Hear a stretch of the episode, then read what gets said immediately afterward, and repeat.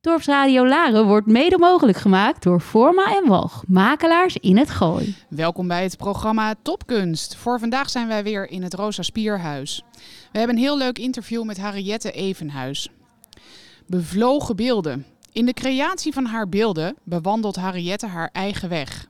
Henriëtte beweegt zich heen en weer op de as die loopt in haar diepste wezen, waar werkelijkheid en gevoel elkaar raken. In het daglicht wordt dit zichtbaar. Haar invalshoek is die van groei en ontwikkeling. Ontplooiing van binnenuit naar de essentie van de mens zijn. Elke sculptuur is een dubbel portret. Omdat we zoveel van verschijning zien als dat wat daaraan vooraf is gegaan. Beide komen samen en doordringen elkaar in het beeld dat onder haar handen ontstaat. Emotie en vorm zijn op elkaar afgestemd, maar nooit vermengd. Zodat er altijd sprake is van een interessante spanning die de toeschouwer terstond ervaart. What about sunrise? What about rain? What about all the things that you said we were to gain? What about killing feels? Is there a time? What about all the things that you said was yours and mine? Did you ever stop to notice all the blood we've shed before? Did you ever stop this notice, this crying earth, this weeping shore?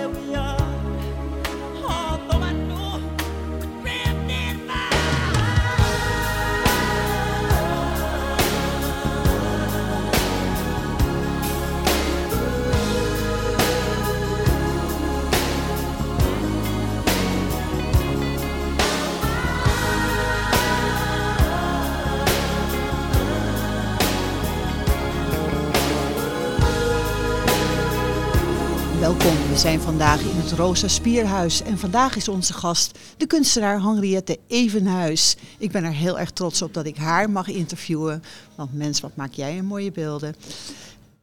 Ik wilde graag eventjes, je bent nu in het Rosa Spierhuis, maar daar is natuurlijk een hele lange weg aan vooraf gegaan.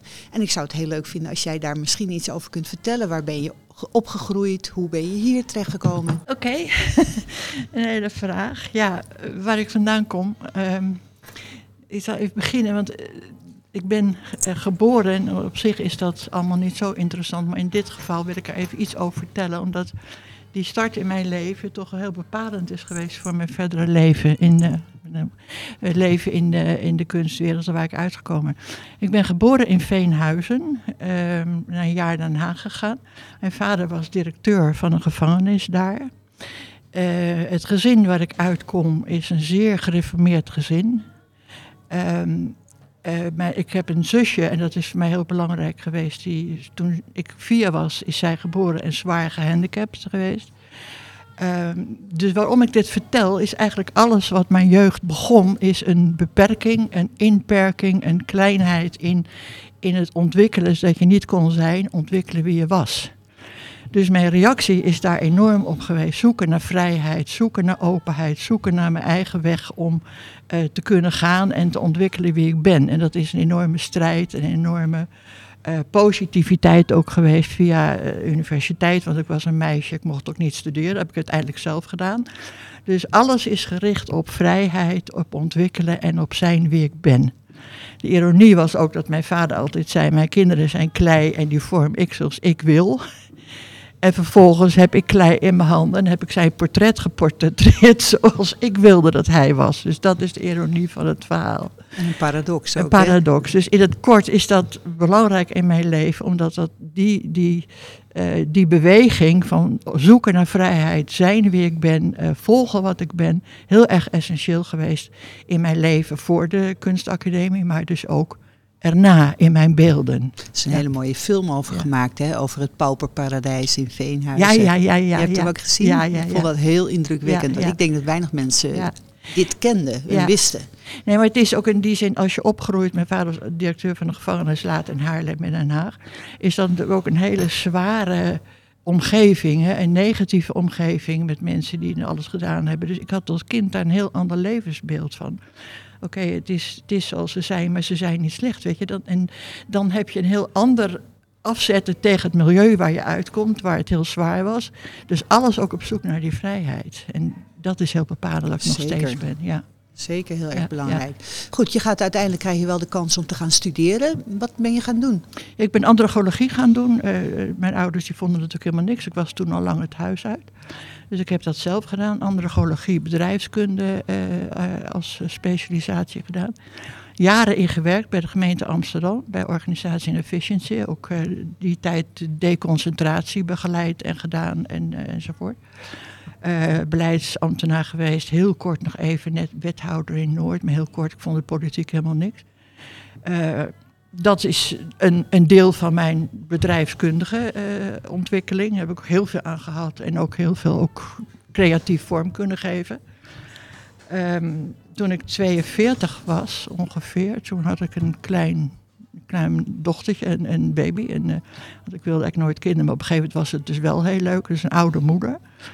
En we waren op vakantie in Portugal, zoals dat dan gaat, hè, met een caravan, een auto en noem maar op.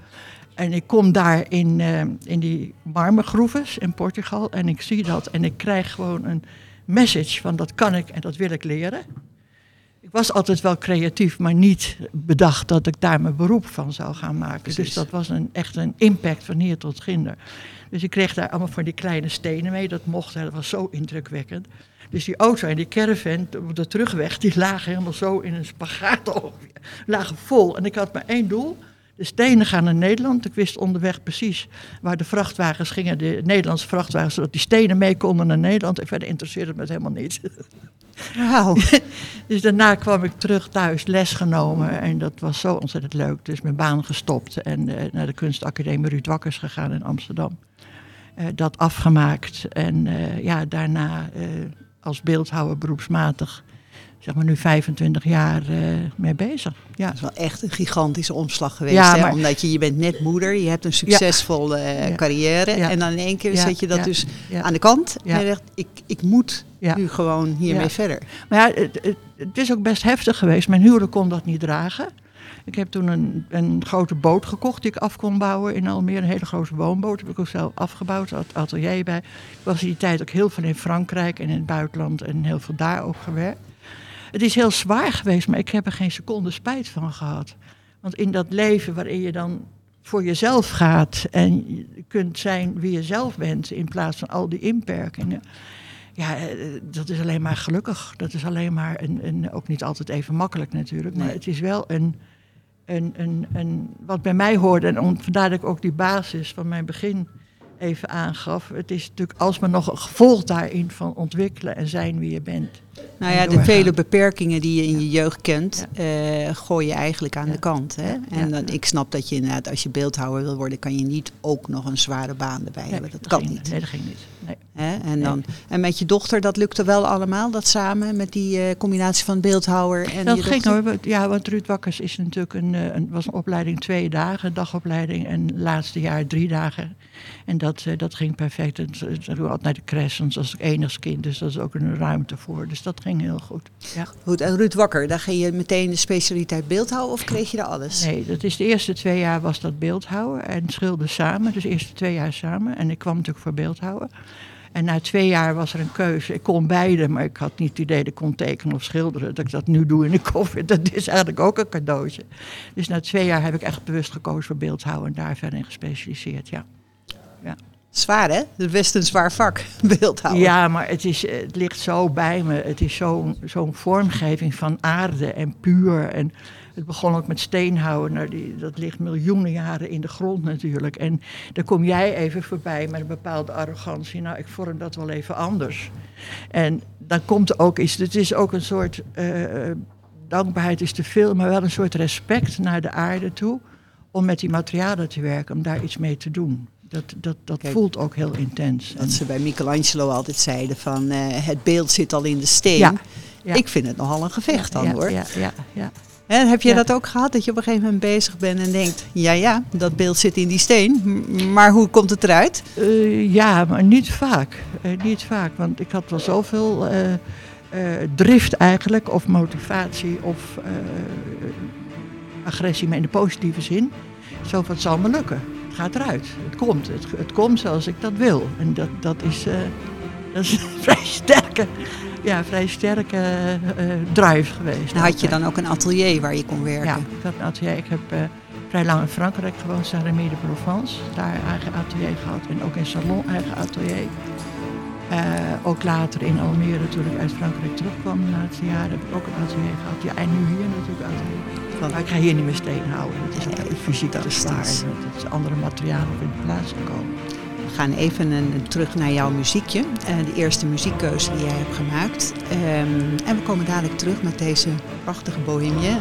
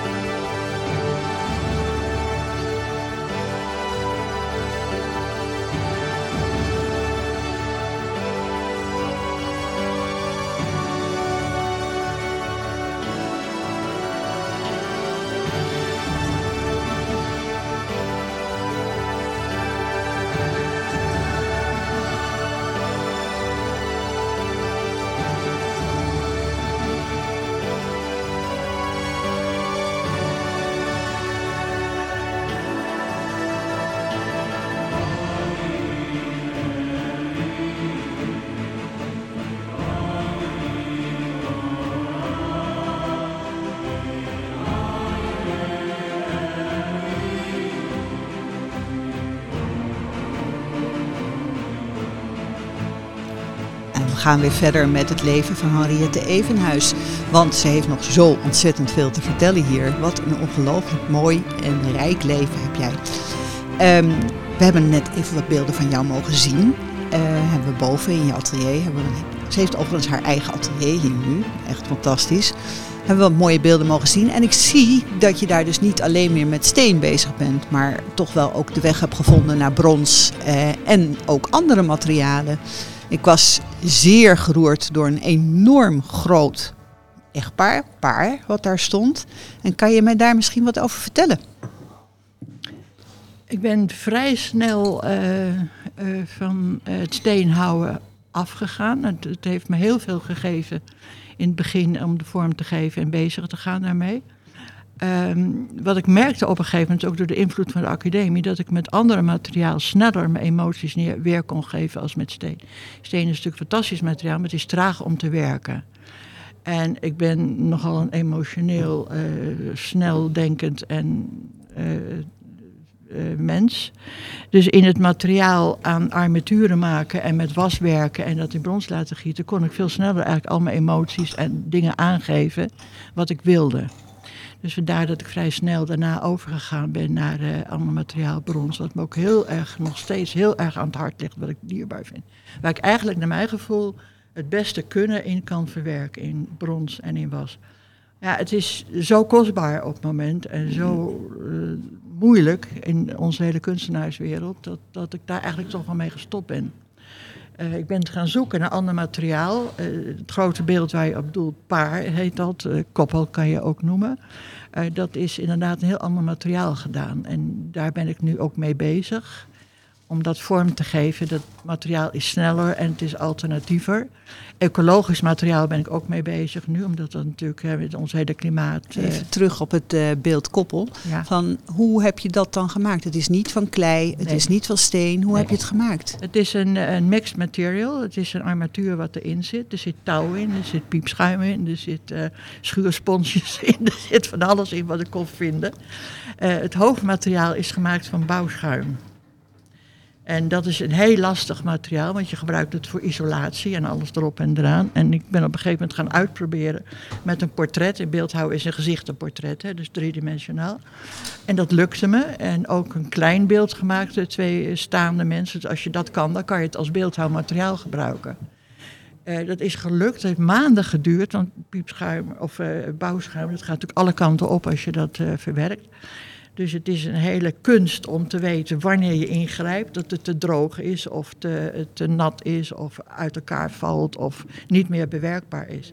Dus je hebt de kans 0 tot 24 uur om er iets mee te doen en dan kan je alles in gaan grijpen. Ja, dus je bouwt eerst een skelet, neem ik aan. Hè? Ja, een armatuur. Ja. Een armatuur bouw je op. En dan neem je dan stukken van dat bouwschuim die je vervormt en daar tegenaan doet? Of? De Gamma heeft een hele goede aan me gehad, of de Praxis, dat ik dat mag zeggen. Want er gingen iets van 100 die spuitbussen in. Oh, dat peurschuim. Dat is het, oké. En het mooie van het materiaal is, het is niet heel erg recent nog, dus het wordt nu ook verpulverd, het wordt oud, maar dat mag dus ook in de vormgeving hierin, omdat het over oude mensen gaat. Het is de schoonheid in feite van de groei als je ouder wordt. En ook een paar kinderen zijn groot, alles is gezegd, gedaan. We hoeven eigenlijk niks meer te zeggen, maar alles is al gezegd. Dat is die schoonheid ook van de menselijke groei, in de verbondenheid, maar ook individueel. Maar het lichaam gaat langzamerhand vervallen. En dat kon door dat materiaal heel goed aangegeven worden, maar juist ook in die schoonheid en die paradoxcombinatie. Dus het zijn twee mensen die daar staan en ja, misschien over 50 jaar, ik weet niet hoe lang het nog duurt, misschien de vogels het hebben opgegeten, dan is ook de fysiek weg en dan is eigenlijk het begin, die schoonheid wat erin zit, blijft bestaan. En dat is weer de start van nieuw leven, nieuw gaan. Dus eigenlijk alles opnieuw ontwikkeld gaat. En dat heb ik ook het grote beeld willen aangeven. Het is achteraf heel grappig. Mijn moeder geworden. Het was totaal geen voorbeeld in mijn moeder en mijn ex-schoonvader. Nou, die konden elkaar niet echt hebben.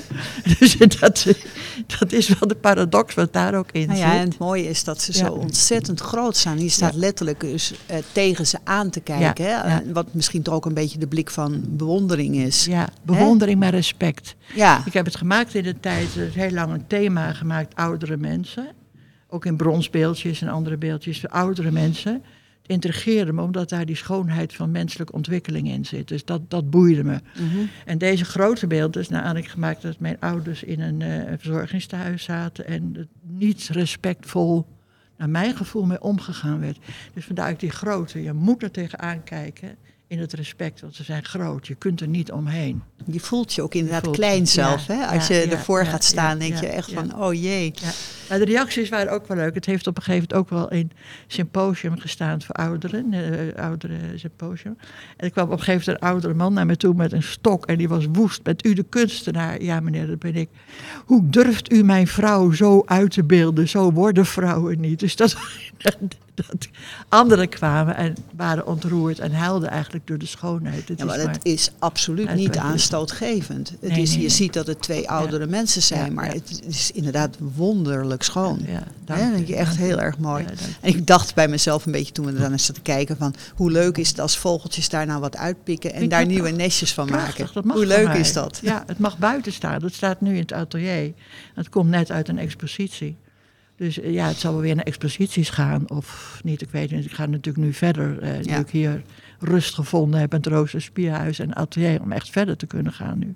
Wel lastig vervoer, hè, dit? Dit is licht, hoor, dat valt mee. Ja, dat is waar, maar niet heel kwetsbaar? Ja, maar als je het goed inpakt, dan kan het wel. Maar ik ben het wel gewend natuurlijk om beelden te vervoeren naar Frankrijk en overal het buitenland. Zeker, want daar gaan we het zo ook even over hebben, over de exposities die jij door heel Europa ongeveer hebt gehad en de enorme prijzen die je hebt gehad. Wat ik ook nog even graag wat wil weten is, je hebt daarnaast dit mooie stel, stond er ook een beeld met heel ander materiaal, wat voor mij helemaal nieuw was. Jij noemde het natuurlijk materiaal. Ja. Ik was op zoek naar een materiaal wat buiten kan staan, wat je niet hoeft te gieten en wat buiten kan blijven. Beelden, dan kan je het groot maken. En ik ben nu bezig om materiaal te ontwikkelen. En ik heb er al beelden van gemaakt, dus ik ben al behoorlijk ver hoe ik het kan doen.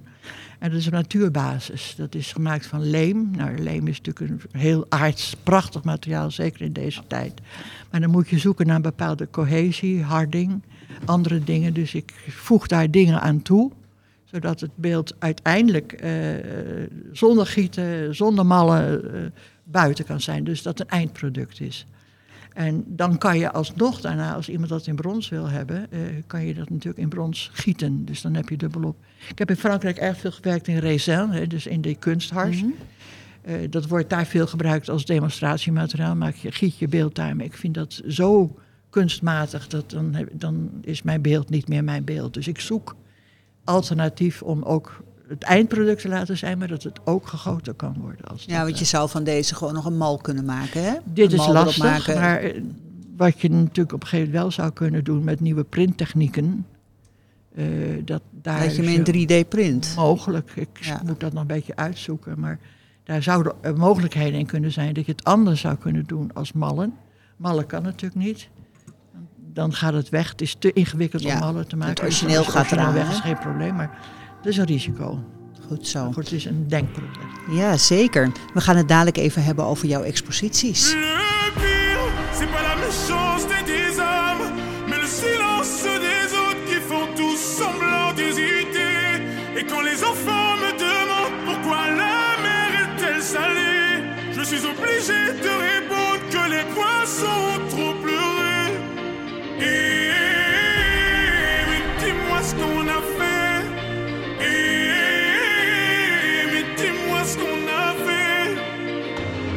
Je suis posé sur mon divan, je regarde la télévision. Explique-moi ce qui se passe, comme si j'avais 10 ans. Assombrir ma vision, pourtant le soleil est présent. Les gens qui font la morale avec une veste en vison. Ou peut-être simplement qu'on a perdu la raison. La vie est un terrain glissant, mais dans quel monde nous vivons? Stop. Et en effet, le mal est fait.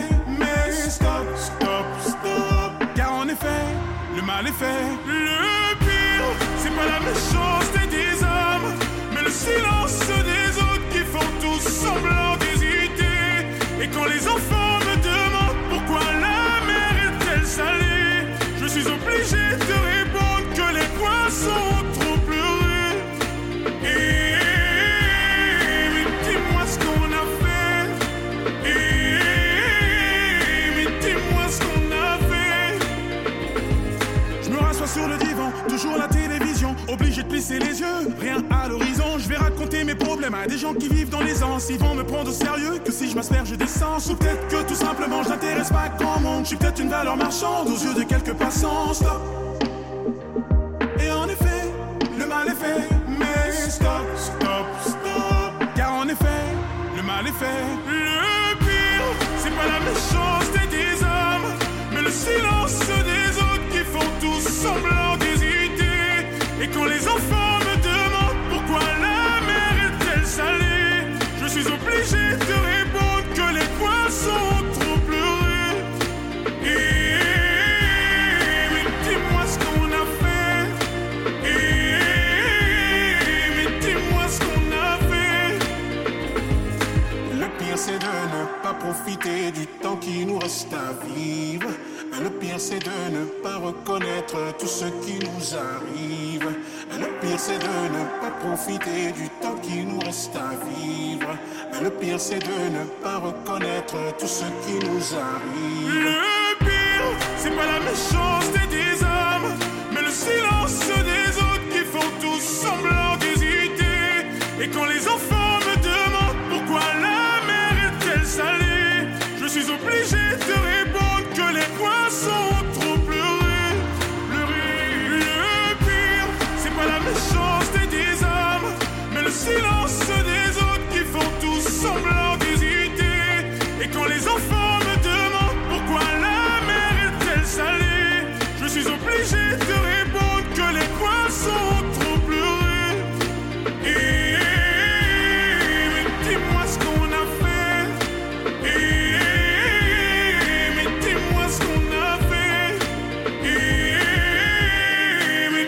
ce qu'on a fait. Ja, en we zijn er weer.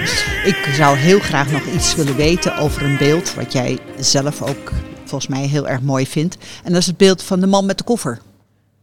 Ja.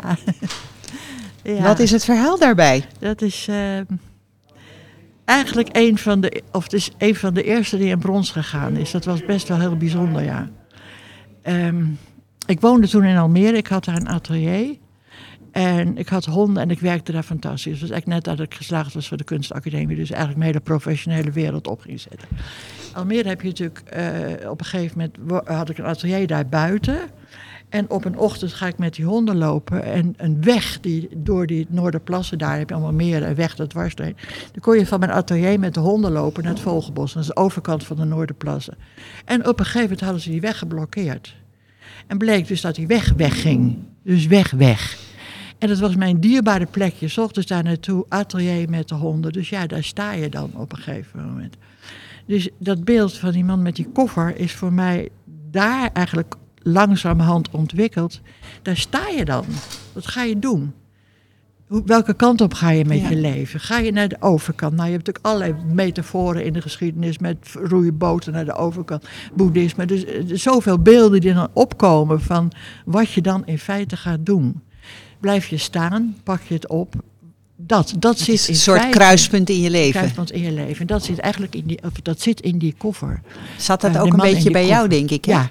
Dat is ook, jij hebt het de man uitgebeeld, maar het is ook een beetje jouw leven van 5 jaar daarvoor, denk ik, geweest. Ja, zeker. En het is wat je in die beelden ziet, maar dat zie je meestal in mijn beelden. Beelden staan natuurlijk stil. Ja.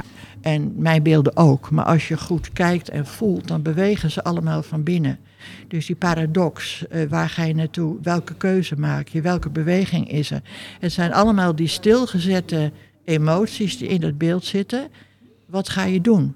Zowel de positieve als de negatieve kant. Ja, precies. En dan met die koffer, die kan natuurlijk daar staan. Ik heb best wel grappig een keertje in de winkelstraat gezet. En al die mensen van, die gaat naar boeken kopen, weet je. Dus iedereen heeft hele verschillende beelden bij. Maar die keuze, dat gevoel, dat zit er heel duidelijk in. Ja, dat is en dat is ook wel mooi. Een van de belangrijkste werken, weet ik niet. Je groeit gewoon door, maar het is wel een van de bekendste dingen geworden. En het stukje leven wat je toch altijd weer met je meeneemt. Ja. Hè? Dat is denk ik toch ook een beetje wat er is. Je kan nooit helemaal afscheid van je verleden nemen. Dat gaat niet. Nee, maar dat is ook niet goed. Dat is niet goed, maar dus je neemt altijd een stukje mee. En als je dat in een koffer stopt, dat is prima. Want je kan die koffer dichtlaten en je kan hem openmaken wanneer je wil. Ja. Ik ben gegroeid in mijn verleden, dankzij mijn verleden en ondanks het verleden. Ja. En dat is wat je als mens maakt. Naar mij. Ja, maar dat is ook oké, hè? Ja. Want je kan je verleden Perfect. Nou, wegbergen, maar het is er wel. Omarm het maar, wees het maar. Het is deel van je. Ja. En inderdaad, omarm het maar en doe er wat mee. Ja, nou, dat heb je natuurlijk fantastisch gedaan. Dank je. Hè? Dat is echt van, wat een geweldig beeld ook. Echt heel mooi. Nou, dan heb ik als tegenhanger daarvan, heb ik dan de vrouw met de tas. Dat dat is eigenlijk een grapje geweest. Want, het heeft op zich niet veel met de man met de koffer te maken. Het is ook later gemaakt. En het is eigenlijk een grap geweest dat iemand zo zei van... nou, ik mis eigenlijk Arnie met de tassie. Plat Amsterdams iemand. En ik moest zo vreselijk lachen. Er was iemand die op de ambulance werkte. Een hele dierbare vriendin. En ik dacht, waarom niet? En toen kwam op een gegeven moment... Deze lijn is naar Frankrijk verkocht. Hè. Het is heel veel geëxposeerd, ook in Zuid-Frankrijk. Die is daar Parc de Sculptuur gestaan. En toen zei die eigenaar op een gegeven moment van... ik wil eigenlijk ook dat jij er nog een beeld bij maakt. Dan is het een koppel. Dus op die manier is Arnie met het tasje... Het is ook weer in balans dan, hè? Het is in balans. Want het is, de man is toch, als je kijkt... Ja. Het komt toch iets wat triestig over. Ja. Een man met een koffer, waar gaat die heen? Je vraagt je dat af. Ja. En zo'n vrouw met een tas. Was de luchtigheid en de humor en de lol erin. Van kom, we gaan. En weet je, dat je ziet er bijna slingeren met een tasje. En zeur niet en kom heen en het komt allemaal goed. Ja, geweldig.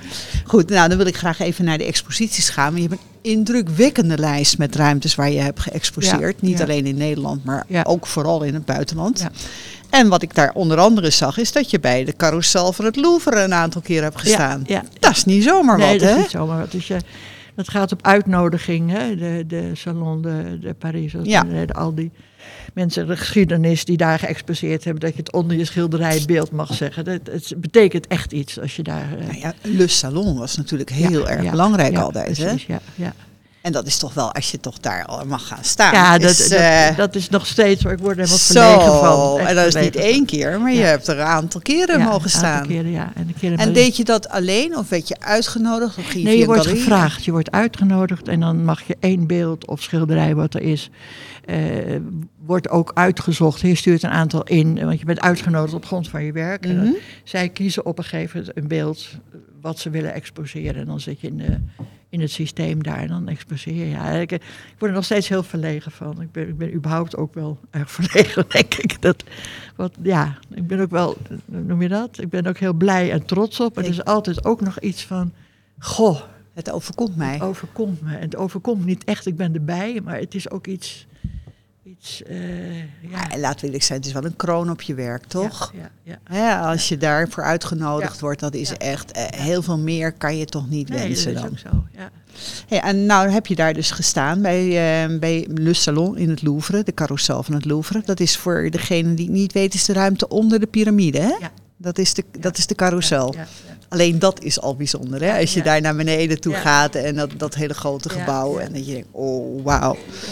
Nou, heb je daar gestaan. Wat betekent dat voor je carrière als je daar hebt gestaan? Dat zou je heel erg kunnen uitbouwen. He, dat is natuurlijk een boost daarin, dat is ook zo. Mijn leven is op een moment anders gegaan. Mijn partner overleed en ik ben redelijk gestopt toen op dat moment ook. Dat is een heel proces geweest. Mijn dochter, die model is, een heel prachtig model, die ging naar Azië. Dus dat is ook zo'n periode. Die is 5 jaar geleden teruggekomen. En heb met haar samen geprobeerd om een bedrijf in skincare en een beauty ding op te zetten. Dus dat was heel bijzonder om dat ook met haar samen te doen. Maar dat is wel een breekpunt min of meer in mijn eigen zijn en mijn carrière geweest. Dat is een ding. En ik ben gewoon niet goed in marketing, in mezelf verkopen. Dat gaat gewoon niet. Dus ik had het wat dat betreft... meer uit kunnen halen en dat is gewoon niet gebeurd. Ondanks dus dat je dus een commerciële functie in het verleden allemaal hebt gehad. Ja. Hè? Maar voor jezelf is het anders. Ja. Als dat je dat voor jezelf is het anders als dat je dat voor anderen. Voor anderen kan ik het prima. Maar voor jezelf is dat gewoon een lastig verhaal. Het is inderdaad heel erg lastig. En dat is lastig als ik er zo op terugkijk. Dan denk ik als je dat salon, dat had. Aan de andere kant, mijn leven is gegaan zoals het is en het is goed. En prima. Dat En je mag er nog steeds gewoon heel erg trots op zijn. Want er zijn echt maar weinig kunstenaars in Nederland die daar hebben gestaan. Ja. Maar ik ben er nog. Kijk. Ja, nee, Hey, en jouw dochter, heeft hij jouw genen geërfd met het artistieke gebeuren? Dat heeft ze. Het model is natuurlijk ook een heel creatief geheel. Ze heeft het. Ze is nu met hele andere dingen bezig, maar ze heeft het zeker. Ze heeft een paard van haar laten gieten toen ze 11 was. Dat was om 11 jaar. Kan ook goed schrijven en dingen. Dus het zit er zeker in, maar ook voor haar heeft het tijd wanneer zich dat ontwikkelt. Maar het is er allemaal. Dus ze heeft die geen feit is ze zelf een kunstwerk. Ja, ja hè? Ja, ja, ja. Zij een hele trotse mama. Ja, ja. Dat is ook wel heel bijzonder. Ja, toch. Hè? En nou begrijp ik, zeg je tussen neus en lippen door van wij hebben samen een bedrijf opgericht met skincare. Kan je me daar iets meer over vertellen? Wat doen jullie? Op dit moment niet veel meer, omdat het in de koffie natuurlijk vrij stil ligt. Dus ze is nu bezig met het doorstarten. Dus op het moment dat dat kan. Ik begeleid haar nu wel op een afstand. Omdat ik de kennis en ervaring heb. Dus ze heeft nu zoveel meegekregen en gedaan de afgelopen jaren. Dat ze een heel stuk zelf verder kan. Actief doe ik het nu niet. Nee. Want ik wil nu echt zelf ook, na deze jaren, en hier zijn met mijn eigen atelier, met mijn nieuwe materiaal en doorgaan op het Salon de Paris. Ja. In feite. Dus ook een beetje zelf weer opnieuw opbouwen. Thuiskomen in mezelf en de jaren die ik heb, hopelijk veel, dat stuk vormgeven. Dat is echt... Het is weer even Henriëtte tijd nu. Exact. Ja, hè? Exact. Ja, ja. Ja, en dat is inderdaad ook, en dat moet ook, hè? Ja, want je realiseert je op een gegeven moment, je zit natuurlijk in een unieke omgeving hier, ja. Hè, wat hartstikke mooi is, ja. Je kunt hier actief werken. Ja. Nou, hoe zonde zou dat zijn, ja, als je deze jaren, ja, nu, ja, toch even niet besteedt. Ja, dat zou gewoon jammer zijn. Anderen aan anderen geven en zelf... Dat nee, daarom. En dat is ook fijn. Ik bedoel, het is hartstikke fijn om dat allemaal met anderen te doen. Maar de laatste jaren worden wel heel kostbaar. Hè? Ja. En dan moet je dat gewoon doen. Ja. En ik denk dat dat een heel mooi idee is. En dan gaan we er nu eventjes uit weer voor weer een mooi muziekstuk van jou.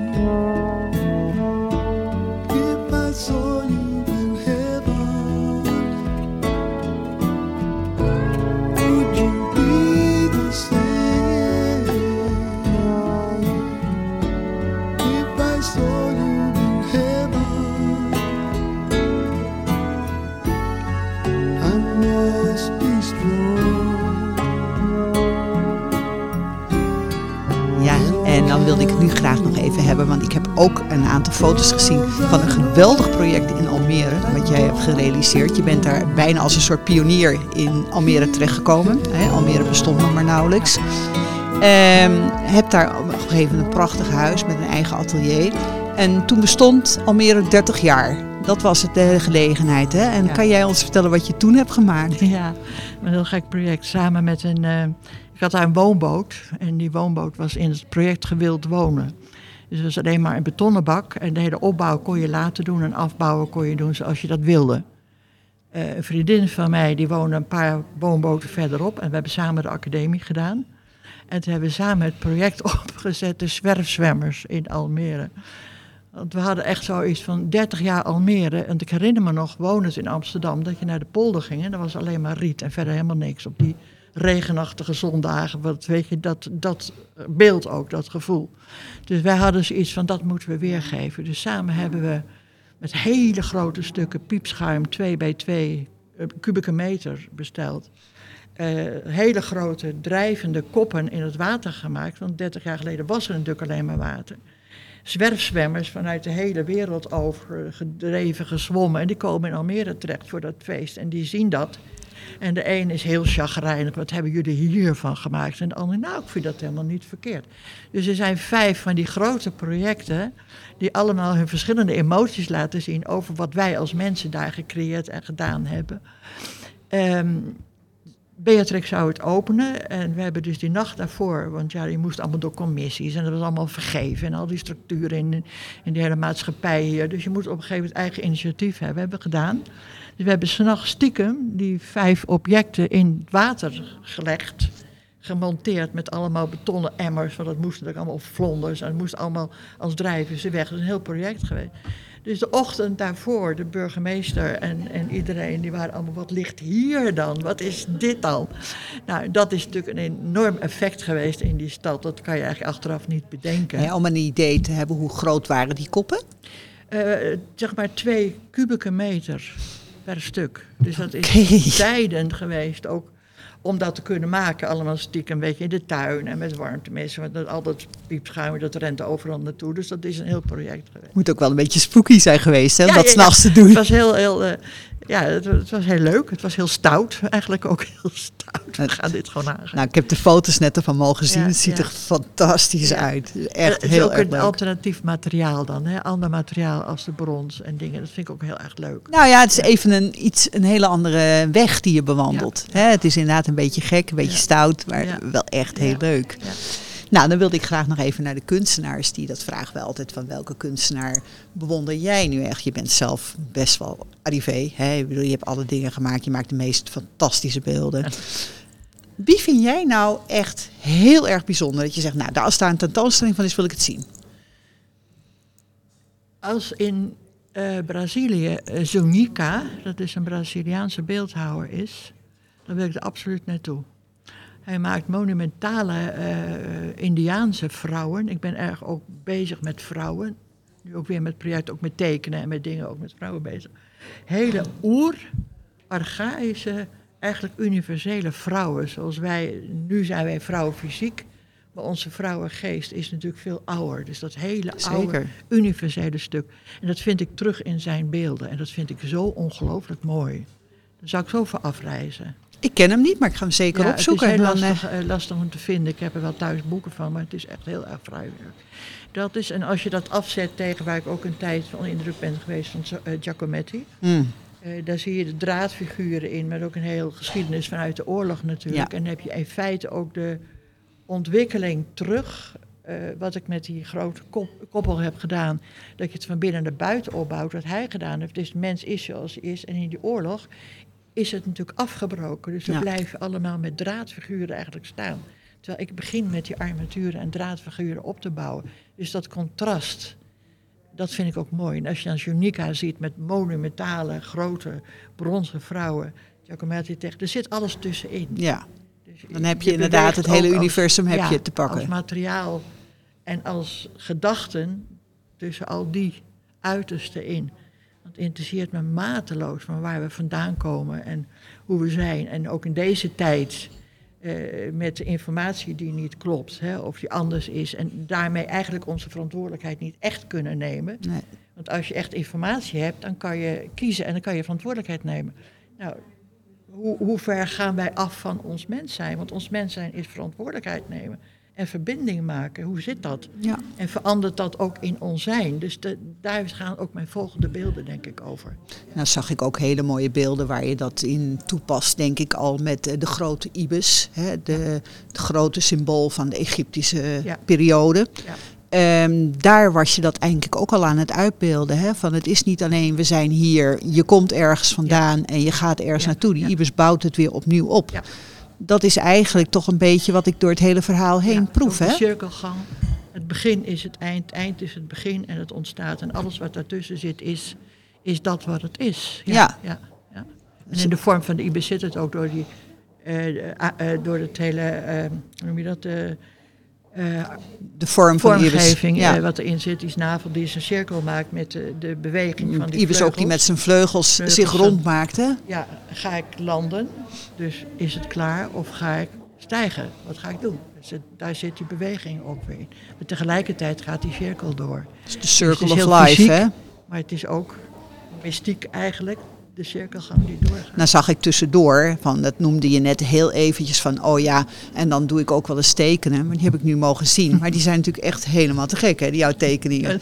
Ze maakt dan dus allemaal, voor de luisteraars, ze maakt een heel verhaal over stokstaartjes die elke keer iets beleven. Dus de periode dat je in de COVID even niet zo actief kan zijn met werken, maakt ze een tekening van 2 stokstaartjes die de wereld beleven. Nou, dan heb je een paar echt hele geestige dingen erbij zitten. Misschien kan je er eentje uitlichten. Dat je zegt van, die kan ik daarvoor gebruiken. In de tijd dat we elkaar dit mochten aanraken. De 2 stokstaartjes elkaar vreselijk omhelzen. En die staan daar. Maar er staat een heel klein stokstaartje op de achtergrond. En die ziet dat. En die kijkt zo van, 1,5 meter. Hoe zit dit? Dus daar zit die dubbelheid ook in, hè? Van die stoutheid in feite. Dus als ik er naar kijk, word ik gewoon blij. Dus gewoon lachen. Dus gewoon, ik denk dat dat nou het essentiële is van jou als kunstenaar. Dus ondanks dingen die niet altijd even soepel verlopen zijn in jouw leven, dat je altijd weer die humor terugvindt erin. Altijd weer de grap erin terugvinden. Het beetje dramatische wat je uit kan beelden. Maar altijd in combinatie met die grap weer. Ja. Ik denk dat dat wel jou als persoon wel heel goed weergeeft. Het is ook don't give up, hè? Het is ook nooit. Het is gebruiken van wat er gebeurt, positief. En dan doorgaan en opnieuw doorgaan met wat het is. Dat is wel. En dat is ook het leven van een beeldhouwer, hè? Ja. Het is ook vanuit mijn achtergrond is het ook noodzakelijk geweest. Groeien tegen de verdrukking in, als het ware. Groeien tegen de beperking in, laat ik het zo zeggen. Mijn vrijheid. Ja, ik wil mijn vrijheid hebben. Ik wil zijn wie ik ben en daar gewoon, En terugkijkend, je vindt dat inderdaad ook dat het gelukt is? Ja. Ja, hè? Als ik hier nu ben, en ik ben ongelooflijk blij dat ik hier nu in het Rosa Spierhuis mag wonen. Ik heb een heerlijk appartement. Het atelier hier kreeg als gewoon een cadeau. Geweldig, zodat de nieuwe start weer kon zijn. Dat doet hier veel met je om hier te zijn. Je ziet natuurlijk heel veel mensen, je ziet heel veel om je heen. En het confronteert je met je eigen plek in je leven, je leeftijd, hè, waar je dan nu staat. Maar als ik er naar kijk, dan ben ik heel blij met wat ik gedaan heb. Ik ben ook best wel trots met waar ik uitgekomen ben. En het voelt gewoon vol, Het voelt veel en vol. En wij genieten van jouw prachtige werk. En hier wil ik het heel graag mee afsluiten. Ik wil je heel hartelijk danken voor je openhartige gesprek hier. Ik heb het bijzonder fijn gevonden. Ik vind het heel erg leuk om jou te leren kennen. En dankjewel, Power Lady. Dank jullie wel. In this proud land we grew up strong. We were wanted all along. I was taught to fight, taught to win. I never thought I could fail. No fight left, or so it seems. I am a man whose dreams have all deserted. I've changed my face, I've changed my name. No one wants you when you lose. Don't give up, 'cause you have friends. Don't give up, you're not